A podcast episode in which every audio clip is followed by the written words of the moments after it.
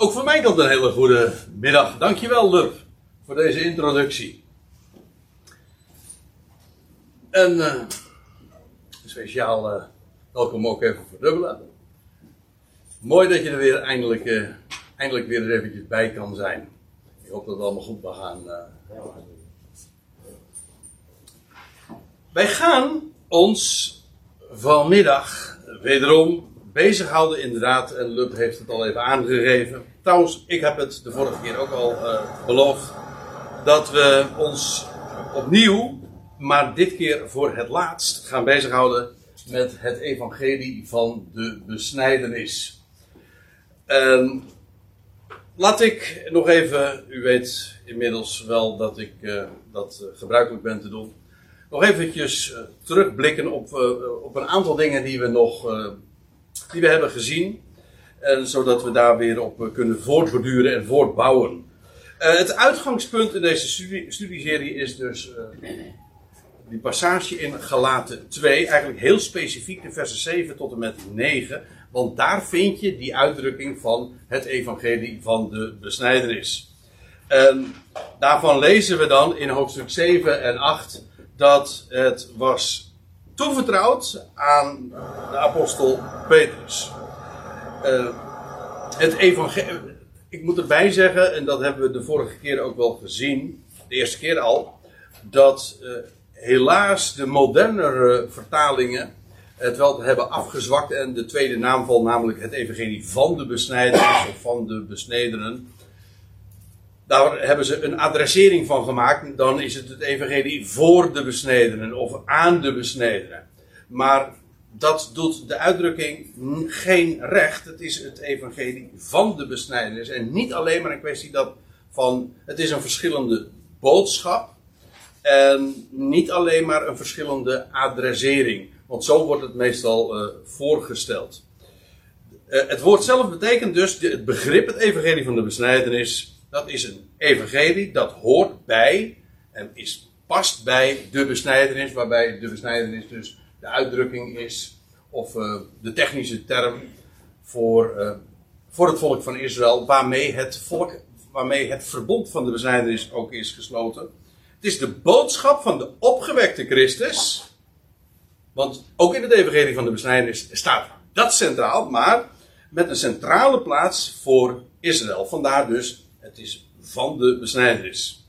Aan Paulus daarentegen uh, was, werd later, op een veel later tijdstip, nadat uh, de Heer inmiddels al uh, lang en breed ten hemel was gevaren.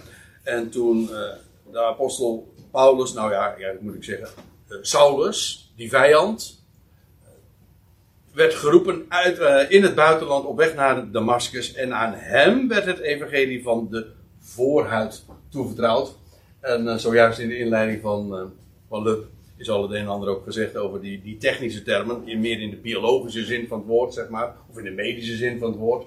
Maar ook hier zie je weer dat, zowel, zoals de besnijdenis een uitdrukking is die staat voor Israël. Zo is de voorhuid een uitdrukking die staat voor alles wat niet Israël is. Namelijk de nation in het algemeen. Die twee termen die worden dus uh, tegenover elkaar geplaatst. Hoezeer er natuurlijk ook raakvlakken zijn en heel veel uh, gemeenschappelijks. Gemeenschappelijk is in ieder geval dat het in beide boodschappen gaat om de opgewekte Christus. En toch, Paulus wist meer. Het was, het was in feite ook een update. Het waren niet de twaalf, maar het was die dertiende apostel. Nadat Israël eigenlijk al uh, voorgesorteerd werd om terzijde gesteld te worden. Het is door dit evangelie, het evangelie dat aan Paulus is toevertrouwd, is rechtstreeks door de Heer zelf aan Paulus bekendgemaakt, geopenbaard en geleerd. Zoals dat uh, in hoofdstuk 1, vers 12 van uh, de gelaten brief staat. En in beide gevallen, zoals gezegd, staat de opgewekte Christus daarin centraal. Maar de besnijdenis, dat is eigen aan. De, die boodschap die Paulus predikte, de besnijdenis speelt er geen rol in. Geen rol van betekenis. Hooguit om tactische redenen dat Paulus dan bijvoorbeeld een Timotheus laat besnijden. Maar uh, de besnijdenis speelt principieel geen rol in de boodschap die hij predikt. In de eerste studie hebben we ons toen bezig gehouden met die eerste negen versen van Galaten 2. En dat dan uiteindelijk resulteert dat Paulus dus een bezoek brengt aan Jeruzalem. Dat lag allemaal buitengewoon gevoelig. Maar uh, uiteindelijk resulteerde dat erin dat hij, nadat hij uh, ook aan de, de, steunpilaren daar in Jeruzalem, de apostelen, maar vooral ook uh, Jacobus, Petrus en Johannes, die bij name dan genoemd worden, die reiken dan de rechterhand van de gemeenschap aan Paulus. En dan wordt een afspraak gemaakt dat Jacobus, Petrus en Johannes, die richten zich tot de besnijderis. En de afspraak is dat Paulus die zou naar de natieën gaan. En in feite is het zo dat Jacobus, Petrus en Johannes, die hebben dus een beperkte bediening. Dat wil zeggen, zij richten zich tot de besnijdenis. Paulus' bediening is onbeperkt, namelijk tot de natieën. Uh, inclusief Israël. Dat moet ik erbij zeggen. Uh, gewoon naar al de natieën. In feite is het zo dat uh, de afgelopen 2000 jaar Israël verstrooid is onder de natieën. Dus daar komen ze alsnog onder, in aanraking met het evangelie zoals Paulus dat mocht prediken. Oké, dat was de eerste studie. En in de, de, de vorige keer, de tweede studie was dat. Toen hebben we wat daarop ingezoomd. Namelijk uh, hoe inderdaad in de geschriften van Jacobus, Petrus en Johannes, die we inderdaad in die volgorde ook, zoals gelaten, de gelaten brief erover schrijft, in die volgorde vinden we ze ook in het Nieuwe Testament. Dat is, op, dat is heel veelzeggend. Want dat betekent dus dat, die, dat de wijze waarop wij de brieven, de geschriften van de apostelen hebben, ja, dat is opgebouwd uh, naar analogie van wat Paulus heeft beschreven en, en wat afgesproken is onder de apostelen. Dus het is een buitengewoon belangwekkende afspraak uh, die zij deden, maar we zien ook inderdaad bevestigd dat in de geschriften van Jacobus, vervolgens die van Petrus en die van Johannes, je zou kunnen zeggen, ja, maar er zit, ook nog het briefje van Judas tussen. Ja, de aardigheid is daarvan, ik wil daar, bij die ene opmerking wil ik het dan laten. Uh, maar Judas, dat, is, dat correspondeert geheel met de tweede Petrusbrief. En uh, is in, in, trouwens ook een, Judas is een broeder van, zo, zo introduceert hij zich van Jacobus. Ja. Maar dus ook van een halfbroer ook van de Heer Jezus. Maar in ieder geval, die geschriften van Jacobus, Peter en Johannes, ja, die, uh, die worden dan geadresseerd. En wat zien wij in de brieven? Nou, dat begint al bij Jacobus. En dan in de aanhef vinden we meteen ook dat hij zich richt tot de twaalf stammen in de diaspora, in de verstrooiing. En uh, hij, hij, richt zich ook, uh, zo lezen we dan later in, het, in, uh, in de brief, tot hen die in de synagoge hun samenkomsten hebben.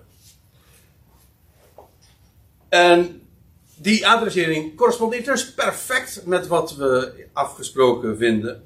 We weten trouwens ook van Jacobus in het boek Handelingen dat hij de voorman was bij uitstek van hen die in Jeruzalem waren en die ijveraars ook van de wet waren.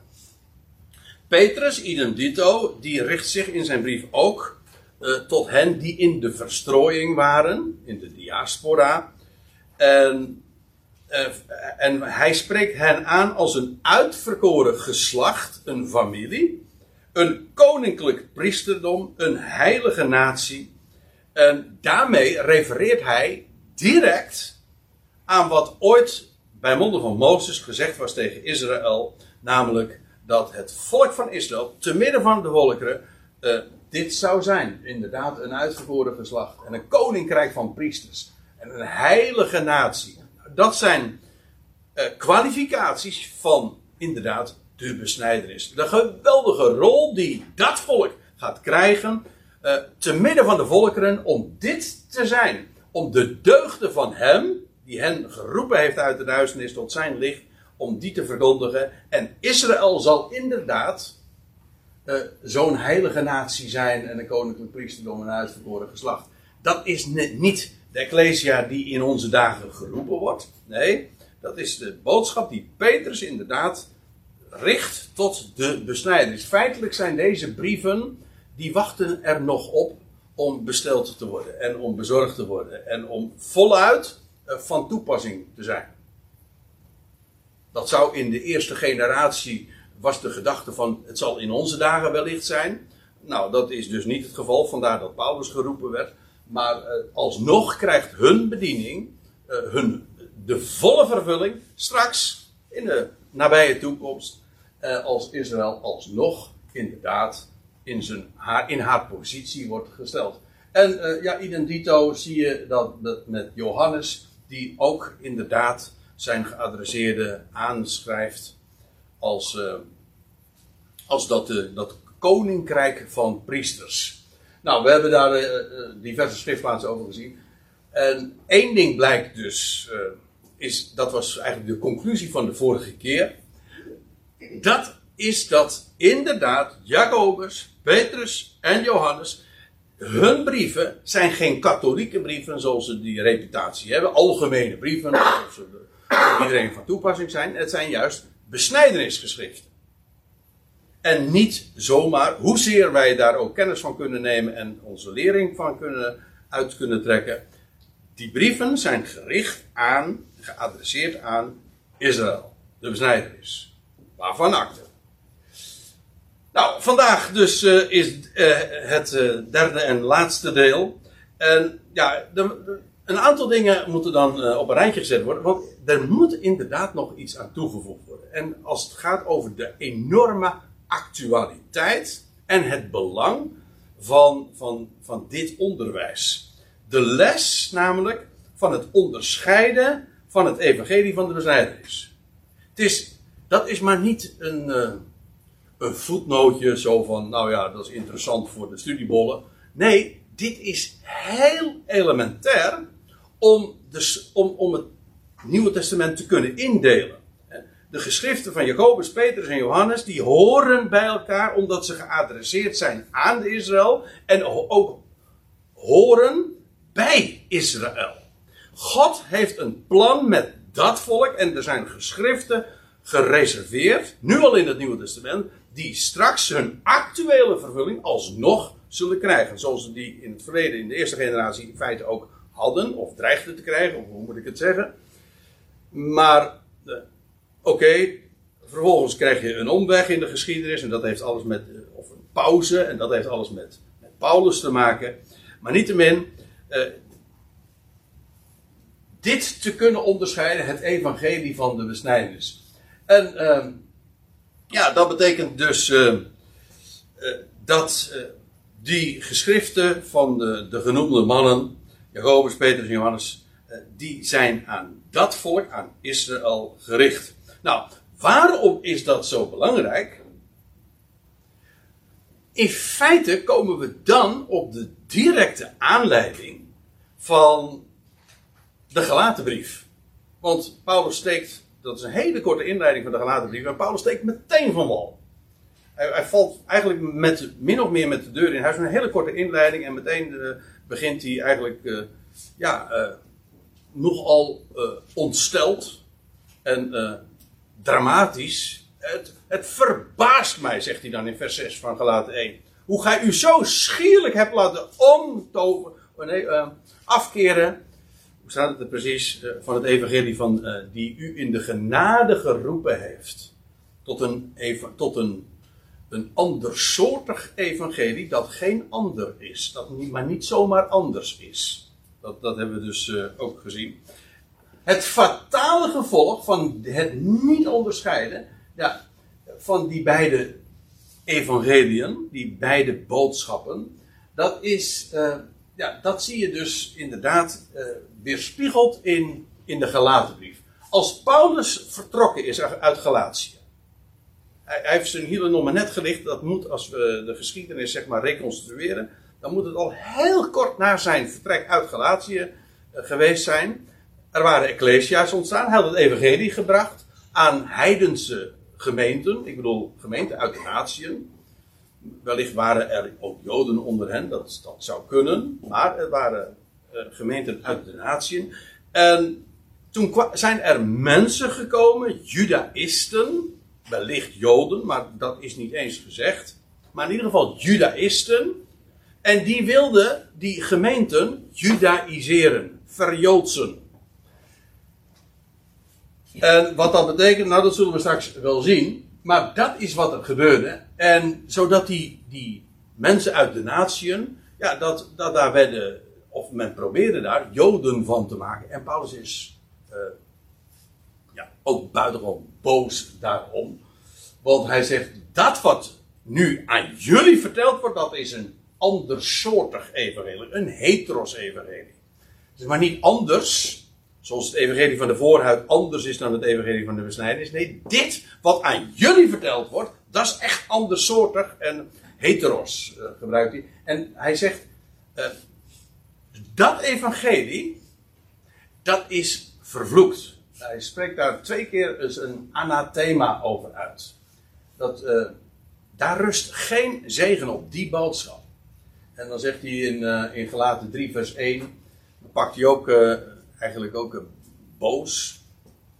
Ja, en ook verbaasd en ontsteld uit. En dan zegt hij, oh dwaze Galaten, wie heeft jullie betoverd? Hoe is het in godsnaam mogelijk dat je dit hebt kunnen doen? Ik, en als ik het zo formuleer, dat zeg ik maar niet om daar, uh, uh, om, om daar lichtzinnig over te praten. Ik bedoel het zoals ik het zeg. Hoe hebben jullie dit ooit zo kunnen ontvangen? En, en hoe hebben jullie kunnen, je daarvan kunnen afkeren van die boodschappen die ik onder jullie heb verkondigd? Want jullie konden gewoon hij had een boodschap. Hij zegt ook in Galaten 4, dat is heel opmerkelijk. Hij zegt: Waar is jullie geluk gebleven? Ze waren ooit zo blij met die boodschap van genade. Over een God die deze wereld lief heeft. En, en, en, en, en je mag zijn wie je bent. En die mensen die hoefden. Die werden, aan hen werden geen rituelen verteld. Totaal niet. Ze waren vrij. In de vrijheid. En daar gaat het in de gelaten ook over. Het gaat over genade. Maar ook om te staan en te blijven staan in de vrijheid. En ze, zich geen slavenjuk te laten opleggen. Geen religieuze gewoonten en riten en dingen die ze zouden moeten doen. Jullie zijn rechtvaardig in geloof. Zoals ooit Abraham, honderd jaren voor de wetgeving, ook dat speelde een grote rol in deze brief. Honderd jaren voor de wetgeving uh, was Abraham, daarvan werd gezegd, hij was een rechtvaardige voor God. Waarom? Had Amen gezegd op wat God had beloofd. Zo zal jouw nageslag zijn. Zonder voorwaarden, zonder dat hij iets hoefde te doen. Zo. En Abraham geloofde God. En zo werkt dat. God belooft. En als wij daar amen op zeggen, dat maakt een mens een rechtvaardige. En dat heeft niets met, met wetten, rituelen of uh, whatever uh, te maken. En die gelaten die waren, ja, die dreigden nu mee te gaan in die, in die leer van ja, maar nu zijn jullie wel, nu zijn, hebben jullie het evangelie wel gehoord. Maar als je echt rechtvaardig wil leven, ja, dan zul je toch inderdaad uh, je moeten laten besnijden. Nou ja, en, en, en dat soort dingen dus. Wat is nou het karakteristieke van, zo, van dat anathema-evangelie? dat vervloekte evangelie, of dat andersoortige evangelie, wat in Galatië ingang had gevonden. Nou, sommigen hebben het gedefinieerd in termen van, ja, het was eigenlijk een mix. Een mix van wat Paulus bracht en van wat, wat Jacobus en Petrus en Johannes brachten. En daar heeft God het erg op. Op het, het mengen van dingen die je zou onderscheiden. Om, eh, om het zo te zeggen, kijk, je hebt water en je hebt wijn. En water heeft zijn functie en is nuttig, is goed. En wijn is nuttig, maar je moet niet water, geen water bij de wijn daar houdt God niet van. En trouwens, ik ook niet. uh, maar, uh, en trouwens, dat, er zijn eh, hele mooie illustraties sowieso ook. In, de wetgeving, heel interessant. Dan zie je ook dat, dat dingen geen, niet gemengd mochten worden op een akker. En niet de verschillende soorten zaad. Dat moest onderscheiden zijn. De dingen uit elkaar houden. Niet dingen die God gescheiden.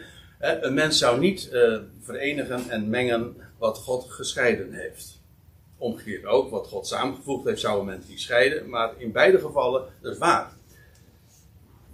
Maar oké, je zou dat zo kunnen zeggen, maar het is vooral een misplaatst evangelie. Wat die judaïsten deden, dat was het evangelie van de besnijdenis, gingen zij brengen, dus de boodschap die Jacobus en Petrus en Johannes brachten, voor Israël en in Israël, die werd gepredikt aan de natie. En dat was misplaatst. Het evangelie van de besnijdenis hoort thuis bij de besnijdenis en daar heeft het een plaats. En daar is de besnijdenis een vanzelfsprekendheid en de, en die en de, nou ja, eh, de, de, de, de kalender en noem maar op. Allemaal tot je dienst, dat was het probleem niet. Maar op het moment dat het evangelie van de besnijdenis aan de natieën gepredikt wordt, ja, dan, dan misplaats je die boodschap. En op het moment dat je het misplaatst, ja, wordt het een anathema-evangelie. Want daar hoort het namelijk niet. En met als gevolg dat de Ecclesia uit de natieën, ja, die wordt gerekend feitelijk. Dat is de, de clue. En hier moeten we even goed bij stilstaan. Want wat gebeurde, gebeurt er op het moment dat de natieën, aan de natieën het evangelie van de besnijdenis gepredikt wordt? Ja, dat is misplaatst. Maar wat, wat wordt daarmee gedaan? En de suggestie ervan is dat die Ecclesia uit de natieën, die wordt gerekend als de besnijdenis. Als Israël. Maar daarmee breng je die Ecclesia uit de natieën, waar Paulus de bedienaar van is, in feite in een identiteitscrisis, om het eventjes modern te zeggen, of het is misschien wat gepsychologiseerd. Maar in feite is dat wat er gebeurt. De Ecclesia, het die uitgeroepen wordt en uh, het lichaam van Christus wordt gezien als geestelijk Israël. En die gedachtegang heeft al hele oude papieren. En dat wordt wel genoemd het idee van geestelijk Israël. Nou, en daar, waarmee de pro, alles eigenlijk wat voor Israël uh, bedoeld is en aan Israël gegeven is en aan Israël beloofd is, dat wordt eigenlijk van hen afgenomen en wordt toegepast op Israël. Dus Israël wordt niet, uh, en, en de plaats die God aan Israël heeft gegeven, wordt eigenlijk die rol en alles wat daarbij hoort, wordt overgeheveld op de kerk. De Ecclesia uit de, de. Ja, dat heet ook wel de vervangingstheologie, uh, de geestelijk Israël-leer, op welke term je er ook voor geeft. Uh, maar het idee is dat wat voor de besnijdenis bestemd is, wordt aan de natie overgeheveld naar de natie. Maar daarmee wordt de, worden de natieën, of de gelovigen uit de natie, of de Ecclesia, een identiteit gegeven die ze niet heeft. Namelijk, ze worden gerekend als Israël, maar dat zijn ze niet. Maar dan ben je dus mooi echt, ben je je dus niet bewust van je identiteit. En wat je dan krijgt, als jij denkt dat je iets bent dat je niet bent, ja, dan, uh, daar, daar, kun je echt, uh, daar zou je op af kunnen studeren als psycholoog. Maar dan ga je dus simuleren. Denken dat je iets bent, uh, in feite is het projectie. En dan ga je ook imiteren. Doen alsof je Israël bent. Maar dat is in feite de gedachte wat daar ook in Galatië plaatsvond. De, dat wil zeggen, een boodschap die bestemd was voor Israël werd toegepast op de natie. En dat is misplaatst. En daarmee wordt dus de gedachte uh, gewekt. En de leer is in feite de leer geïntroduceerd. Jullie zijn Israël. Maar dat ben je niet. Je hebt een andere plaats. Je hebt een andere identiteit ook. Ja, daar heeft Paulus heel veel over te vertellen. Ze besnijden ook dan niet meer. Dus ze zijn ook nogal gehoorzaam. Ook dat. Maar, eh, ja, nou, nou, misschien dat ik er zo meteen nog even op terugkom. Uh, maar laten, laten we eens een keertje, dat is wel even boeiend om dat te laten zien.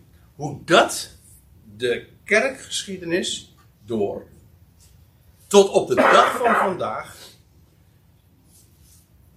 de leer is geworden. Als een rode draad loopt dat eigenlijk door de hele kerkgeschiedenis. Het idee van geestelijk Israël. Of dat wij de vervanging daarvan zijn. Wij zijn eigenlijk Israël. En ik ga, ik ga u een tiental, een tiental voorbeelden geven. Twee handen vol. Uh, ik geef toe, uh, zou, ik zou er twintig van kunnen maken. Maar goed, laten we het even bescheiden houden. Een, je krijgt dan, net als in Israël. Kijk, Israël had uh, de Levieten. En binnen de, de stam van Levi had je dan ook nog weer de, de, de priester. De priesterlijke, ja, de, de priesterlijke klasse, zeg maar. Uit het huis van Aaron. Maar ook in de kerk heeft men een geestelijke stand. De klerers heet dat dan. Uh, en met de daarbij behorende uh, eigen. Met de daarbij behorende geestelijke gewaarden, want dat hoort er natuurlijk allemaal bij. Het is in feite imitatie.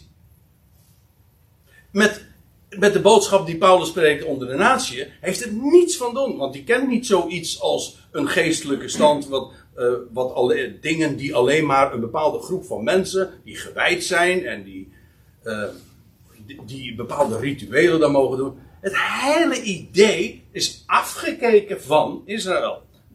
Um, een centrale plaats die men dus ook geeft aan rituelen. Ja, want aan Israël zijn tal van rituelen gegeven. Gewoonte dingen die men zou doen. Ja, en, die he en dat heeft de kerk overgenomen. En dat heet dan bij ons, of bij ons in de christenheid, heette dat dan sacramenten. Rome heeft er zeven. De protestanten vonden dat een beetje te veel, die hebben, maar die hebben er twee. Maar die sacramenten spelen een enorme grote rol. En het onderhouden van de besnijdenis, de grote nadruk die men legt op de besnijdenis. U zegt, ja, maar dat hebben we in de christenheid niet. Jawel. Want, hoe zegt men dat? En in de Rooms-Katholieke Kerk, en dat is gewoon rechtstreeks overgenomen in de Protestantse kerken. Staat officieel zo ook in de geloofsbelijdenissen. Ik heb het uh, ooit. Uh, uh, ik heb het vaak genoeg voorgelezen gehoord tijdens, bij een doopdienst. In, in de plaats nu van de snijderis is de doop gekomen. En dat moet dan vervolgens de, de hele dooppraktijk dan rechtvaardigen. Want in de, dus in feite de doop de waterdoop, of voor mijn part de besprenkeling, die speelt, heeft in de praktijk en principieel dus, speelt dezelfde rol als de besnijdenis bij Israël. En men zegt het ook zo. Dus je ziet, men waant zich Israël. Men is het niet, maar de dingen die men bij Israël ziet, die heeft men gewoon overgenomen. En men ziet zichzelf ook als de kinderen van het verbond, de verbondsprediking. En er zitten hier mensen die, maar al te goed weten, zeker ja, in bepaalde reformatorische kerken is het, het begrip het verbond, ja, dat speelt zo'n grote rol. En, en verbondsautomatisme, ja, sommige mensen weten echt niet waar ik het nu over heb. Maar, uh, maar degenen die het, die het kennen, die, die weten hoe. Uh, uh, en hier op Urk, nou hoef ik dat eigenlijk ook niet uit te leggen. Nou ja, we zitten hier buiten de lege plaats, maar goed. Hè? En dat moeten, we vooral, dat moeten we vooral zo houden. Ja, maar uh, het verbond. Ja, wacht even. Maar het verbond. De voor wie zijn de verbonden? Paulus zegt het in Romeinen 9. Hunner is het zoon. En er staat er. En de verbonden. En het oude en het nieuwe verbond is voor Israël. Met de Ecclesia is geen verbond. Een verbond wordt altijd gesloten ook met een, met een familie is altijd ook geslachtsgewijs, om, om zo te zeggen. Het werkt door de generaties, gaat van generatie op generatie door. Dat geldt trouwens ook voor het Noogitisch verbond. En het Mosaïsche verbond, het Besnijdersverbond. Al die verbonden werden gesloten met families, met een volk. Maar wij zijn geen volk eh, of geen natie, geen geslacht. Dus eh, het hele idee van een verbond, met ons is geen verbond gesloten. Wij zijn dat is het idee ook van bruid en bruidegom. Die sluiten een verbond. Een huwelijksverbond. In feite, het oude en het nieuwe verbond is een huwelijksverbond. Maar een hoofd en een lichaam, ja, dat is geen verbondsrelatie. Dat is veel intiemere relatie. Dat is een organische relatie, geen verbond. Zie je, maar men heeft, maar als je denkt dat je Israël bent, ja, dan, hebben we dus ook, dan zijn wij ook kinderen van het verbond. Nou, niet dus. Uh, Eh, men, ja, wat is een van de, de dingen die aan Israël gegeven? De Shabbat. Nou, en dat, dus houdt men de Sabbat. De Sabbat. Eh, nou, u zegt, ja, wacht even. Eh, dat tot op zekere hoogte, maar net zo goed als met de doop. Hè, in plaats van de besnijdenis is de doop gekomen. En in plaats van de Sabbat is nu de zondag gekomen. Zodat alles, ik bedoel, als de dominee dan op zondag de tien geboden voorleest. Alsof het, alsof het volk dat daar zit Israël is. Dan, eh, ja, die, die horen op de zesde dag, zes dagen zult ge arbeiden. De zevende dag is de dag is, de Sabbat van de Heer je God. Dan zult ge geen werk doen. En dan de, de gewone doorsnee kerkganger, die hoort de zevende dag. Ah, dat is vandaag, zevende. Dat is de eerste dag van de week. Als je een, de doorsnee kerkganger daarop wijst, op zo'n inconsistentie, van de Sabbat is de zondag, terwijl dat er juist een dag daarna is, eh, dan moet je maar eens opletten, dat, dat levert heel veel verwarring op. Dat, dan, ontstaat een kortsluiting. Ja, dat is ook niet uit te leggen. Maar goed, eh, de Sabbat is de zondag geworden. Eh, Het volgen van Israëls kalender in het algemeen, ik kom er straks trouwens nog even op terug. Israëls kalender is in feite gechristianiseerd. Want al die, dat wil zeggen, eh, ja, het is een vorm van judaïsering. Maar al die feesten van Pasen en Pinkster, en zo, ja, het komt allemaal gewoon uit Israëls kalender. Alleen het is een ander, het is, een, het is verdraaid. In feite, dat wat het, de, echt, de judaïseerders in Galatië, die, dat was eigenlijk nog judaïsering, zeg maar van, het, van een veel zuiver soort. Want die haalden echt inderdaad de Sabbat, echt de besnijdenis. Eh, Christianisering is eigenlijk een, nog een geperverteerde vorm van judaïseren. Dat wil zeggen, men heeft, het is, men heeft de dingen van het judaïsme, heeft men nog weer verdraaid. Van de, van de, de besnijdenis heeft men een doop gemaakt en van de Sabbat heeft men de, de zondag gemaakt. En van, pa, van, Pesach, van Pesach heeft men Pasen gemaakt. En als Pasen toevallig eens een keertje samenvalt met Pesach. Weet u hoe het dan in de kerk geregeld is? Sinds de derde of vierde eeuw van onze kerkgeschiedenis. Dan, als het een keertje op de goede datum ge- gevierd wordt. Dan moet het een week verschoven worden. Dus men heeft het zo geregeld. Dat het per definitie altijd fout is. Ja, echt. Maar goed, het- maar eh, los daarvan. Maar ik, het, het hele idee, men heeft het, eh, men heeft het allemaal van Israël afgekeken. Het is inderdaad eh, via via een vorm van judaïseren.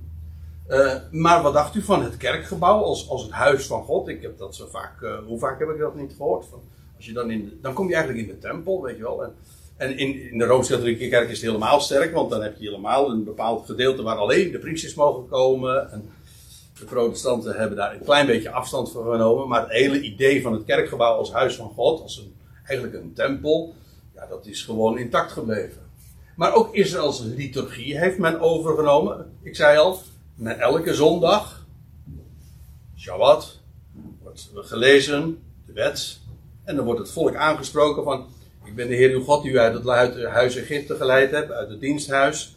Dus dat volk, dat is uit Egypte geleid. Dat is wat ze denken te zijn, maar dat zijn ze niet. Dat is, dat is rollenspel.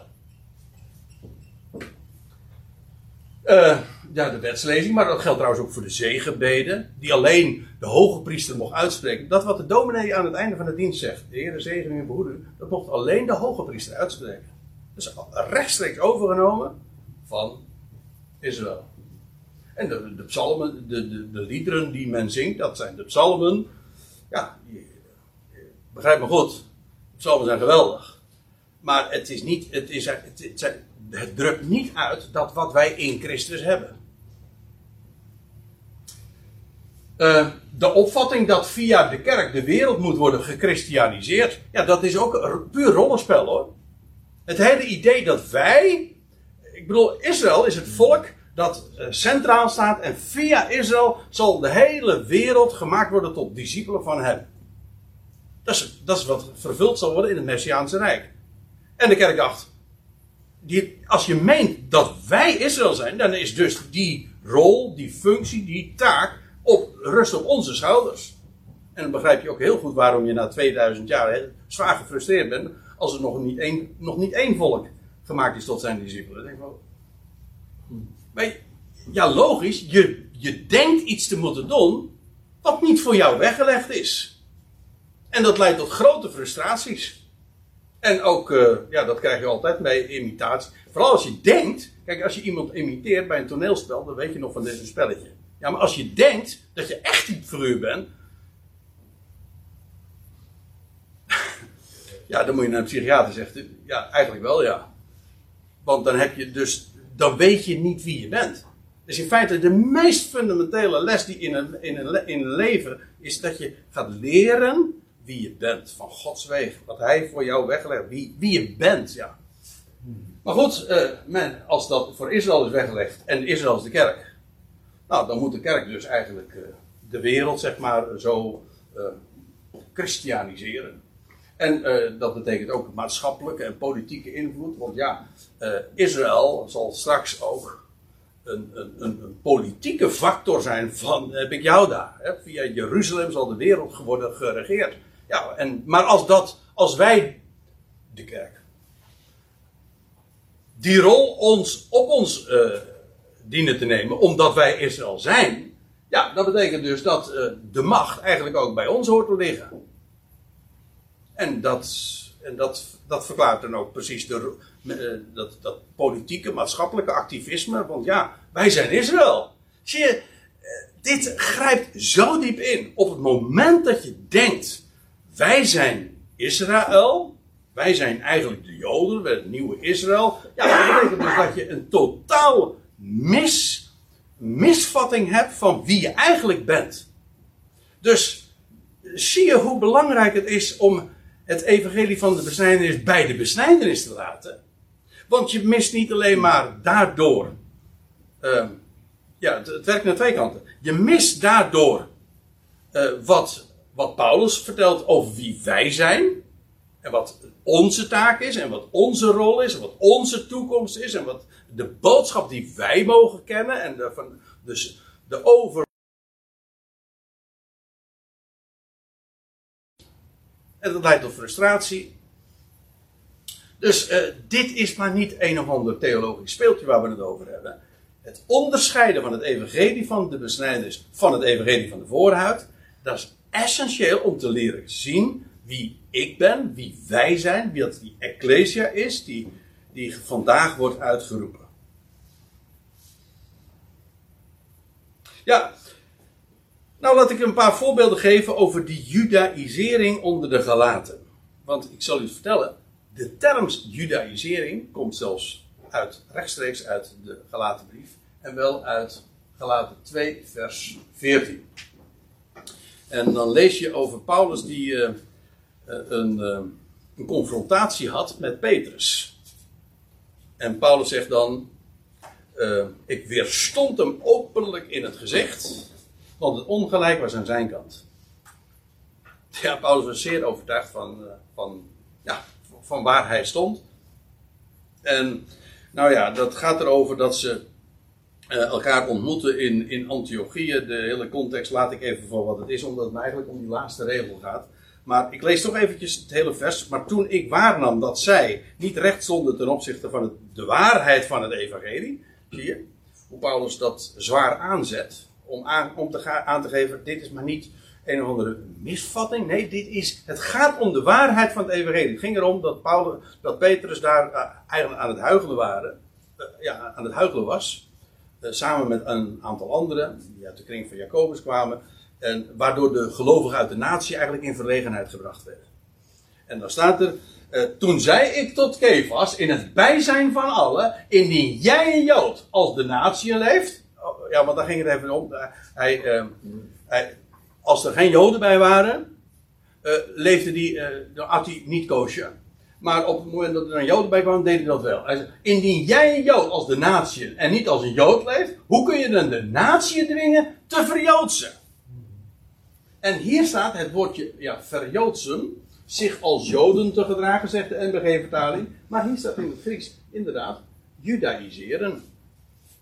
Dat wil zeggen, ehm, dwingen te, te judaïseren, of die, dat ze joods gemaakt worden, joods maken. Judaïseren wil eigenlijk zeggen hen joods maken. En dat is in feite in één zin de samenvatting in de praktijk van wat er in Galatië gebeurde, namelijk de natieën werden gedwongen of werd verteld, als je rechtvaardig wil leven, maar daarmee dwing je hen in feite. Uh, als je rechtvaardig wil leven, ja, dan moet je deze uh, rituelen enzovoorts allemaal doen. En als een jood je gedragen. Maar daarmee judaïseer je hen. En Paulus, ja, dat is wat er op het spel stond. Paulus had een evangelie waar we in de besnijdenis en de rituelen en alles wat aan Israël was gegeven, geen enkele rol speelde. En de natie mocht gewoon de natie zijn. En ja, hoe, hoe ging dat eh, in zijn werk? Nou, we, zien daar in de brief aan de Galatiërs, aan de Galaten, ja, Galatiërs, is maar hoe je het zeggen wil, uh, zie je daar verschillende voorbeelden van. In hoofdstuk 4, vers 10, daar lees je uh, dat, uh, dat Paulus zegt van jullie observeren nu, uh, jullie nemen waar, zegt de NBG-vertaling, jullie observeren dagen en maanden en bestemde tijden en jaargangen. En eh, de gedachte is, jullie zijn nu bezig met, met dagen, met, bijvoorbeeld met Shabbat, maanden, de eerste, in het Jodendom, in, op Israëls kalender speelde de, de, een nieuwe maan bijvoorbeeld een grote rol.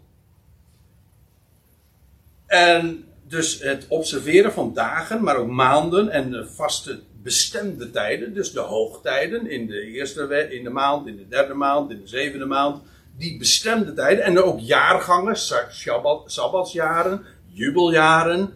Dus al die dingen, ja, die werden weer, uh, die werden nu onder de natieën gebracht en dat zouden zij moeten gaan observeren. Dat zouden ze op moeten letten om niet om behouden te worden, want dat was, dat, dat was niet de leer wat daar gepredikt werd, maar om rechtvaardig te zijn.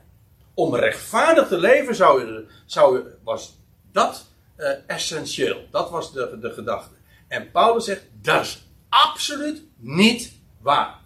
En als hij zegt, jullie observeren dagen en maanden, bestemde, en ja, bestemde tijden en jaargangen, dan zegt hij dat met een zucht. Kijk maar uh, hoe hij dat dan zegt in vanzelf.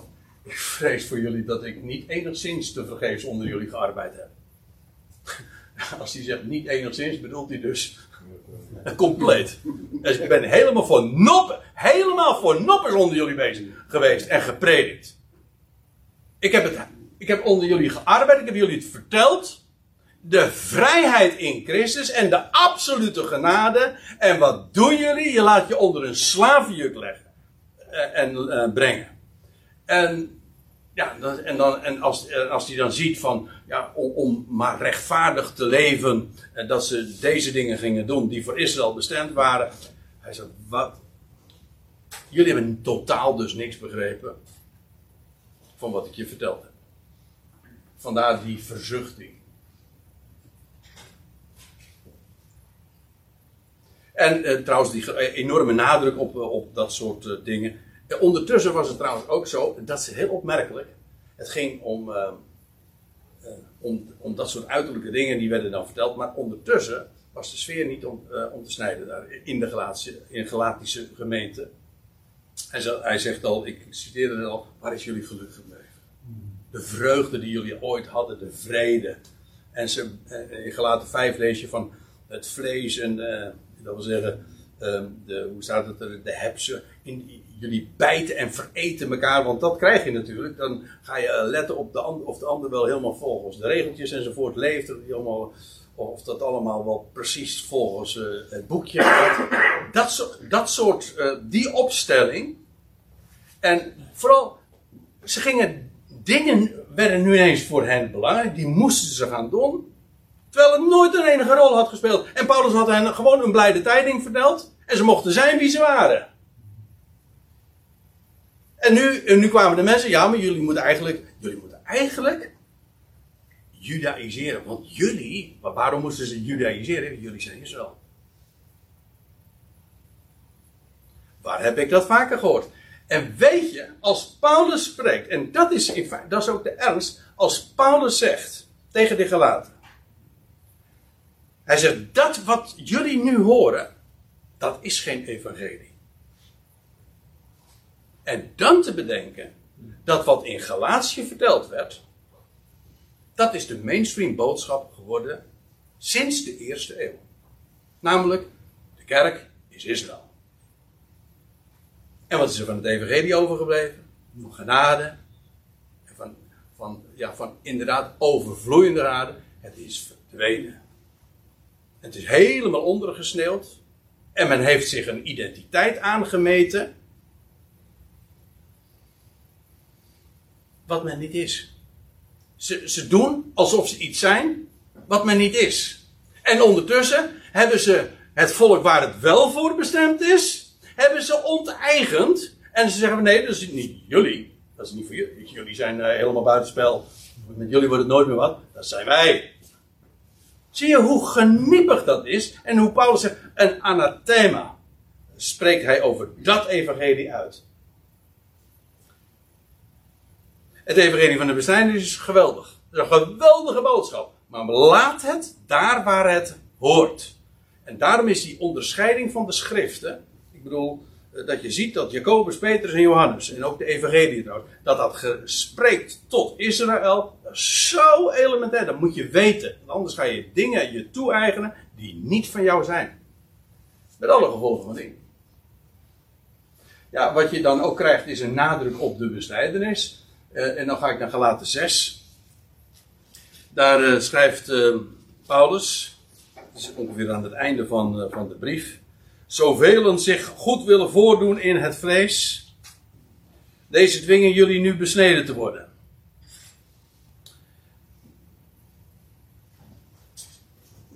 Ja, dat was de. Dus uh, we zagen van de observatie van de, de kalender, van de, van de, de dagen en maanden en uh, de vaste tijden. Oké, de kalender dus, het onderhouden van dagen. Trouwens, ook al gelaten 2 zag je dat het kosher eten en drinken een grote rol speelde in die judaïsering. En hier zien we nog iets, namelijk dat, uh, dat zagen we trouwens ook in hoofdstuk 5, dat men uh, de besnijdenis predikte. Dat was trouwens nog letterlijk de besnijdenis, niet in plaats van de besnijdenis de die, dat is nog weer van later datum. Die hadden ze toen nog niet uitgevonden.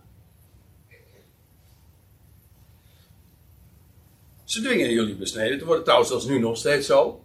Als je nou eventjes leest de doop. Dan zeggen we ja, je moet uh, wel natuurlijk gedoopt worden. Uiteraard, want anders ben je geen kind van het, van het verbod. Ze dwingen je daartoe, want anders, anders sta je helemaal buiten. Nee. Um, ja, ze zegt, ze, dwingen jullie besneden te worden enkel om niet vervolgd te worden voor het kruis van Christus. En, en dat is een van die, van die sleuteltermen Paulus dan in dat verband ook gebruikt. Want eigenlijk, het kruis van Christus, dat is een embleem van de boodschap van genade. Kijk, wat daar in Galatië verteld werd, is wat, wat zij aan het vlees moesten doen. En het vlees moest, dat wil zeggen, de mens moest aan het werk gezet worden. En de mens moest de dingen doen, die moest rituelen ondergaan. En het, de boodschap van het kruis van Christus is: Hij stierf. Het is genoeg dat Jezus stierf. Ja, voor u, voor mij, voor deze hele wereld. Die, zijn, die zichzelf gaf tot een losprijs voor allen. En, die, en dat is gebeurd. Dat heeft, is in Christus, heeft plaatsgevonden. Dus, en dat is al genoegzaam.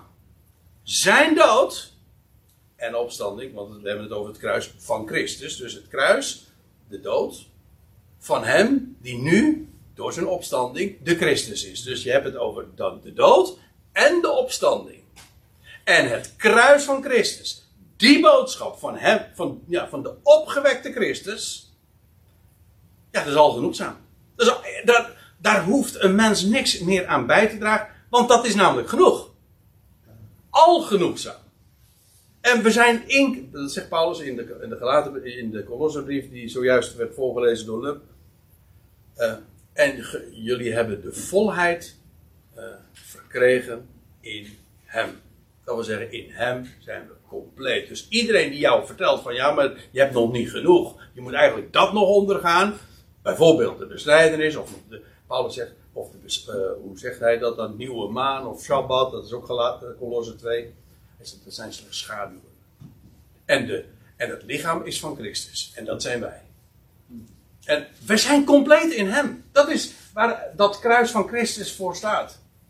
Hij zegt ja, en als je nou maar afgaat op die religieuze praktijken en rituelen, ja, dat is enkel om niet vervolgd te worden voor het kruis van Christus. Want de boodschap dat alles gerealiseerd is en dat we compleet zijn in Hem en dat dat allemaal al genoegzaam is, dat is een beetje een oud, ouderwets woord, maar het drukt exact uit waar het om gaat.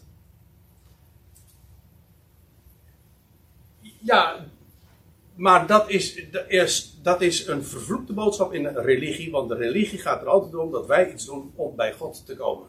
En dat is dus niet het geval. Er hoeft niks gedaan te worden. Alles is, alles is gebeurd. En dat is het, even, het evenredig is, alles is gedaan. Ja, je gelooft het nog niet. Maar het blijft waar. Ja, het is volbracht. Het is volbracht. Het is volbracht. En we zeggen, hij is jouw redder. Maar... Niet, niet als jij kiest, dan wordt hij je redder. Nee, hij is jouw redder. Geloof dat nou maar.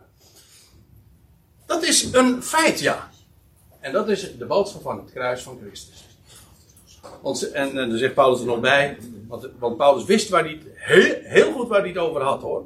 Want Paulus was als, hij, dat, zo begint hij de gelaten brief, hij zegt, hij zegt, jullie hebben gehoord van mijn vroegere wandel in het Jodendom. Hij zegt, was een ijveraar. Hij zegt, ik heb het verder gebracht dan vele van mijn tijdgenoten. Hij was een kampioen in het Jodendom. Ja.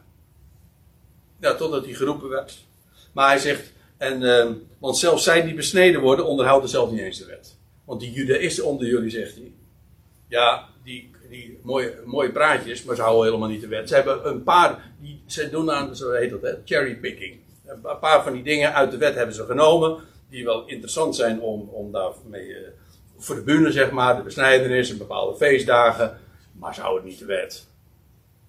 Trouwens, dat kunnen ze ook niet hoor. Want een heleboel dingen die in de wet, ja, die zijn heel specifiek voor Israël. Het wordt, ook gezegd voor, voor, welke stam enzovoort. Die kunnen ze niet eens toepassen. Hij zegt, Paulus zegt, ze houden zelf niet eens de wet. Nou, die wist echt goed waar hij het over had hoor. Want dat zegt hij ook. Van al, nogmaals betuig ik aan ieder mens die besneden wordt dat hij een schulden heeft de hele wet te doen. Met andere woorden, daarin gelaten.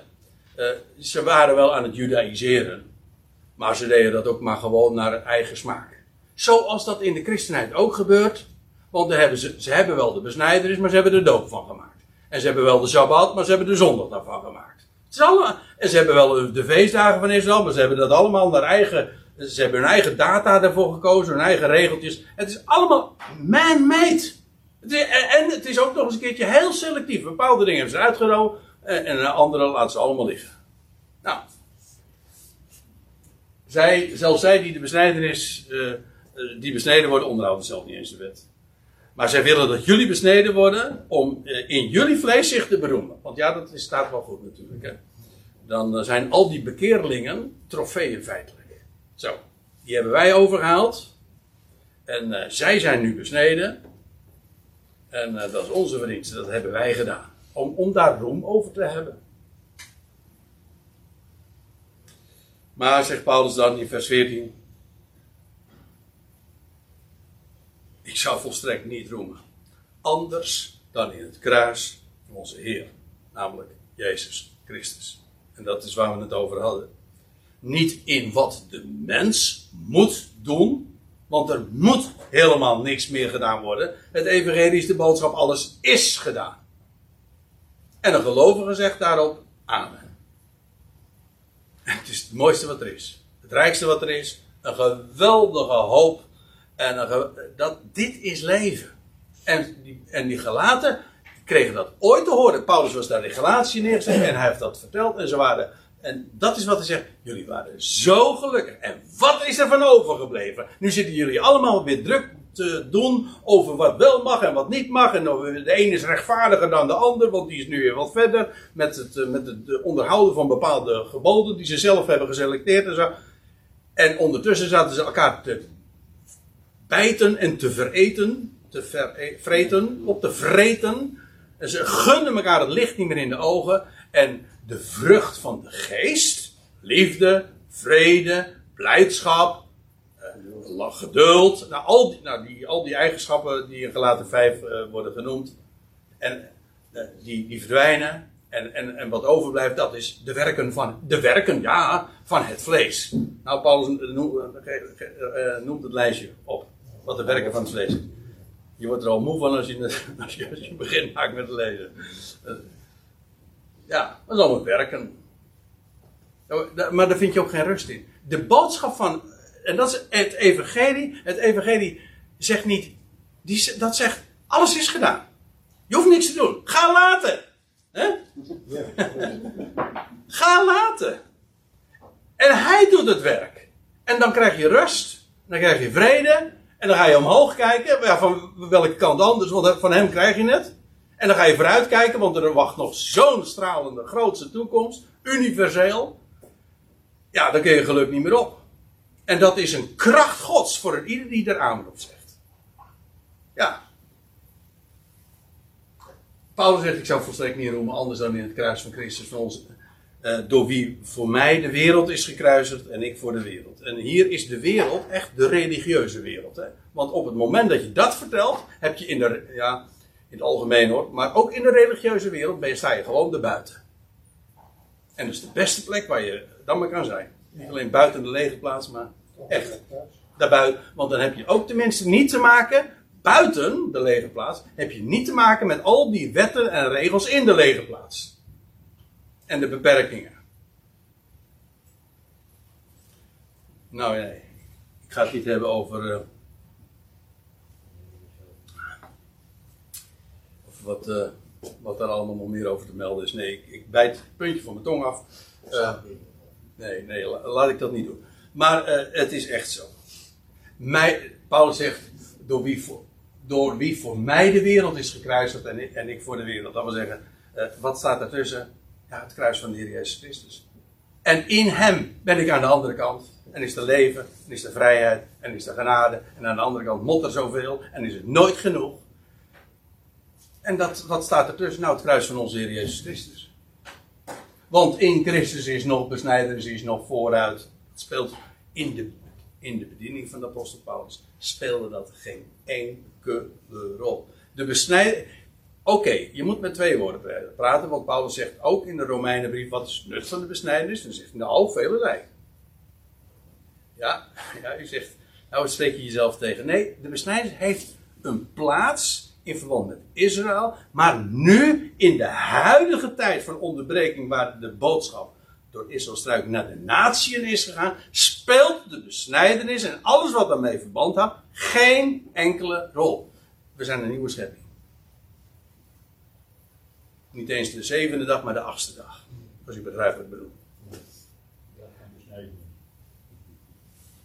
Dat was de dag van de besnijdenis, de achtste dag. Na de zeven. Niet de Shabbat, maar de nieuwe schepping.